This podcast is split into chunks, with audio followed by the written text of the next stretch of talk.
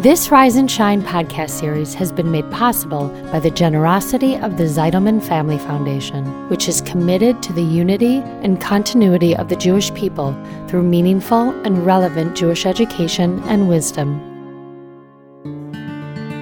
You are more than what you do. You are more than who you raised. You are more than where your talent lies. You are purposely here on earth to improve your character and to heal a fractured world. This is Rise and Shine, a podcast that offers timeless wisdom and uplifting meditations to fill your heart, feed your soul, and start your day on a positive note. Here is Adrienne Gold Davis. A few months back, I was scrolling through my Facebook feed and it was a sea of caps and gowns whether it was high school or college or even some preschool grads were in there.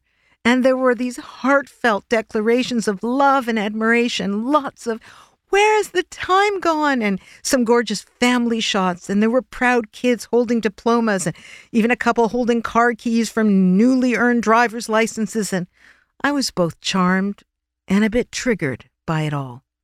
Because as a mother of grown and flown kids, I remember the significance I placed on those milestones, marking them, recording them both by photograph, imprinting them like tattoos on the inside of my eyelids.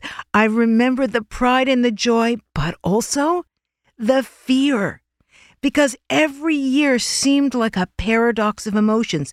A year more of loving them, and another year closer to them having to leave the nest. And so, I would simultaneously kvell and kvetch, cling and distance, trying to prepare myself in advance for what felt like an impending breakup as I fell even more deeply in love with them.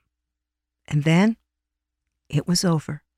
In my case, my kids left high school and went off to Israel for a year. Then they returned and moved on to college, and in one case, to another city. And I felt like I had so much more to tell them, so much more to teach them. I vacillated between acceptance of I did my very best to sending long, preachy emails and texts to them, trying to control them, to cajole them, to protect them, trying to ensure that they still remembered what we stand for, who we are as a family. Pah! As if any of your kids does not know with what absolute clarity you mean, what you stand for, what you expect, and what you believe by the time they're 14. I mean, they just do. As if somehow acceptance is the same as approval. And at this point, trust me, none of it improves with conversation. If anything, those heartfelt letters and speeches get annoying to them. After all, they're on their own now, finally, they say, and fully grown, as if, and you are now merely a consultant, which means mouth shut, wallet open. Now, many women have expressed to me a crisis of identity, as though their identity as mothers is their only defining identity. They feel unmoored, afraid of who are they without kids to raise, to direct, to supervise, to consult. And while there is no greater responsibility than to kindle a soul, it is not an identity per se.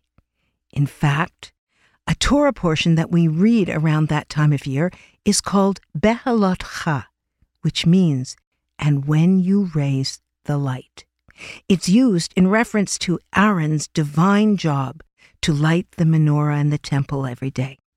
The text reads this Speak to Aaron and say to him, when you raise up the lamps, the seven lamps shall cast their light towards the face of the menorah. Now, this raising of the lamps, according to Rashi, the commentator, means until the flame burns independently. This, my friends, is the role of a parent, of a mentor, of a friend, to kindle the soul of another until it can stand on its own. When your child leaves, your role as a parent is not over, it's changed in tone and in substance, but for those among us who feel bereft, just take pleasure in knowing that you fulfilled your job description properly.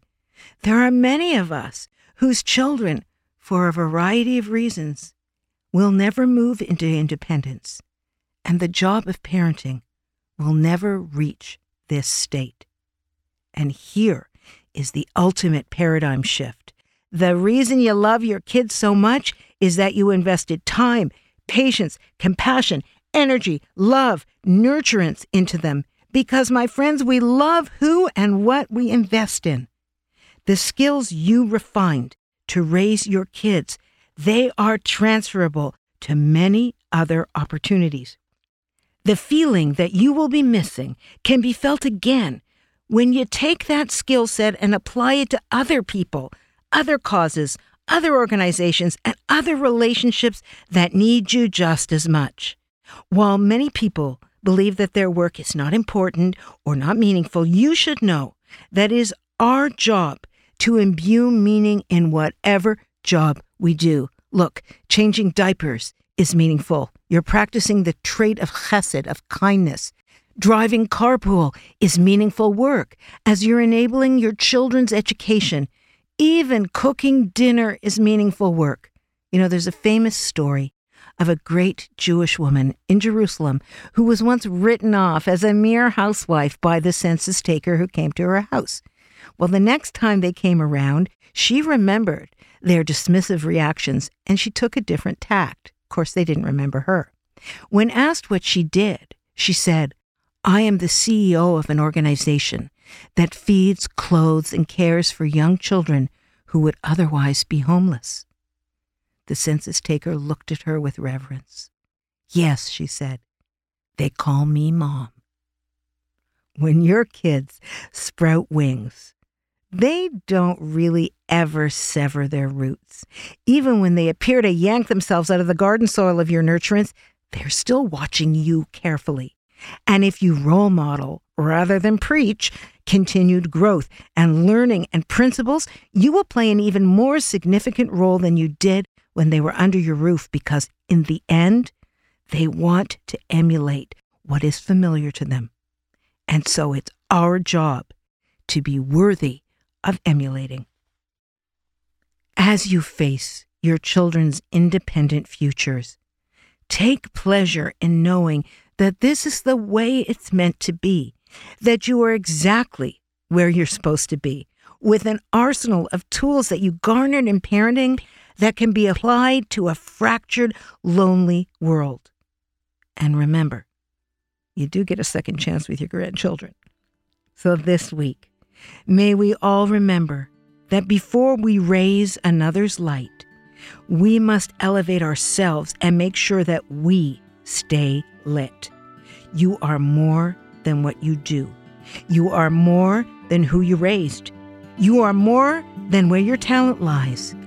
You are purposely here on earth to improve your character and to heal a fractured world through whatever is in front of you. Here's to life and all of its passages.